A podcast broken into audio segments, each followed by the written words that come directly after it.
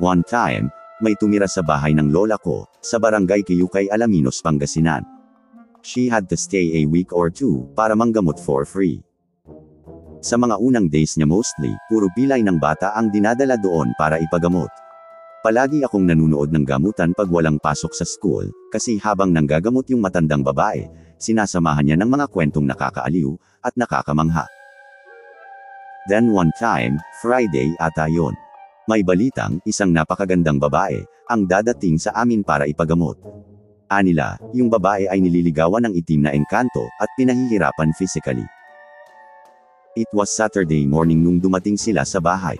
Mga almost 8 na. Nakasalubong ko nga yung babae, not knowing na siya yung pasyente. Dahil nga sa maganda, nagka-crush agad ako sa kanya. They called Ate Aurora. Umupo muna sila sa sala at nag-usap. Siyempre andun ako bilang usisero, at the same time, nagpapakyut sa magandang bisita. Napansin ko na total silence yung babae, habang kausap ng manggagamot ang mga magulang niya. Sabi ng manggagamot baka mahirapan siya, kasi mahina na siya sa katandaan, kaya dapat maghanda daw sila ng tali, yung nabendisyonan pantulong. Paminsan-minsan, tinitignan ako nung babae. Siyempre, kilig to the bones ang peg ko. Saka ko lang napansin, na parang may isang itim na usok ang pumasok sa tenga nung babae, at napansin kong parang nag-iba itsura niya. Parang isang kulay abuhing nilalang, na may parang alambreng balahibo. Maya-maya, nagulat na lang ako nang sumisigaw yung manggagamot na hawakan daw yung babae, at wag bibitawan. Right there and then, nag-uumpisa ng magwala yung magandang babae. May humawak sa ulo, sa leeg, sa mga kamay at mga paa niya. Ang nahawakan ko ay yung kaliwang kamay niya. Kumuha ng tubig yung manggagamot, sabay pahid sa mukha at noo ng babae, habang may sinasabing dasal na hindi ko naman maintindihan. Nakita ko yung itsura ng babaeng hawak-hawak ko. Lumalim at tumulim yung mga titig ng mata niya sa manggagamot, sabay baling sa akin. Sa lahat ng humahawak sa kanya, alam kong ako ang pinakamalakas, at ramdam niya yung kakaibang katauhan ko.